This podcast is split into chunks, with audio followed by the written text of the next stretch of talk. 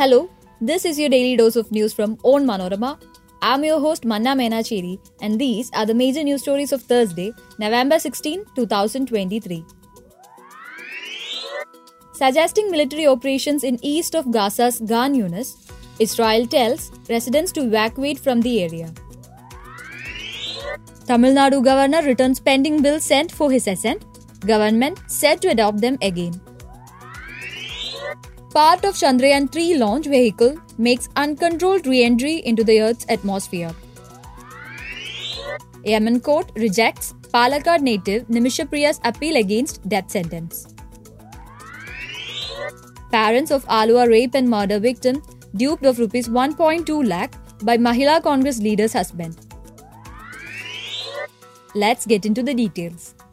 Suggesting imminent military operations in eastern areas of Khan Younis and south of the Gaza Strip, the Israeli Air Force dropped leaflets overnight telling people to evacuate to shelters for their own safety. Similar leaflets had already been dropped about two weeks earlier, but this time they were followed by heavy Israeli tank shelling on eastern neighborhoods. Khan Younis is located in the southern half of Gaza Strip. Ten of thousands of people displaced from the north have already sought refuge there in schools and tents, causing severe overcrowding amid shortage of food and water. Two thirds of Gaza Strip's population of 2.3 million have been made homeless by the war, and every available space in Khan Younis and other southern towns are already cramped. Meanwhile, UN humanitarian chiefs said the outbreaks of infectious diseases and hunger seemed inevitable given the dire living conditions and intensity of crowding. The war was triggered by Hamas militants who rampaged through southern Israel on October 7, killing 1,200 people, including babies and children, and taking more than 200 back to Gaza hostages, according to Israel. In retaliation, Israel vowed to destroy Hamas and launched air, sea, and ground assaults, killing more than 11,000 people, most of them women and children, according to the Gaza health officials.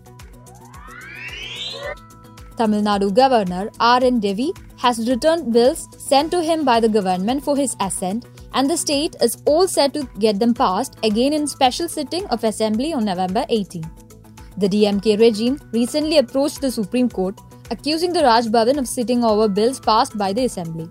At least 12 bills were pending besides four official orders and a file related to the premature results of 54 prisoners. The apex court on November 10 had termed the alleged delay by the Governor Ravi in giving assent to bills passed by the Assembly as a matter of serious concern. The cryogenic upper stage of LVM3 M4 launch vehicle, which successfully injected the Chandrayaan 3 spacecraft into the intended orbit on July 14 this year, made an uncontrolled re entry into the Earth's atmosphere. The Indian Space Research Organization said in a statement that a probable impact point was predicted over the North Pacific Ocean. The final ground track did not pass over India. The re entry of the rocket body took place within 124 days of its launch. It also stated that, post Chandrayaan 3 injection, the upper stage had undergone passivization to remove all residual propellant and energy sources to minimize the risk of accidental explosions. It had met the space debris mitigation guidelines prescribed by the United Nations. The Supreme Court of Yemen has rejected the appeal against the death sentence of Nimisha Priya, a Malayali nurse who is jailed in the country for killing a citizen. The central government's lawyer informed the Delhi High Court about the matter. Now, only the president of Yemen can grant relief to Nimisha Priya. The court was considering a petition submitted by her mother, Prema Mary, seeking permission to visit Yemen. The Palakkad native Nimisha Priya was convicted for murdering Yemen national Talal Abdo Mahdi Nimisha's mother plans to hold talks with Mahdi's family to get her daughters release from the jail. Though the central government sought to release the Palakkad woman by paying blood money to Yemen man's family in 2022, there was no progress following this. The parents of the five year old girl who was raped and murdered in Aluva was duped by the husband of a Mahila Congress leader.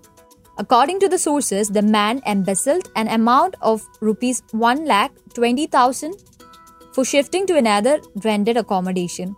He returned rupees 70,000 when the family decided to register a complaint against him. On July 28, a Bihar native Asfaq Alam had abducted the child of the couple from Bihar and brutally raped her before torturing her to death. The Ernakulam POCSO court has sentenced the convict to death and five life terms on November 14. Following the incident, the victim's family had decided to shift to a new accommodation to ensure the safety of their other three children. Congress MLA Anwar Sadat assisted the family in the process. That brings us to the end of this episode. Thanks for listening to Daily News Dose hosted by me, Manna Mena Chedi. Daily News Dose is produced by Vishnu Muralidharan with technical support from Idea Brew Studios. Follow onmanorama.com for detailed updates on latest news and be sure to come back tomorrow.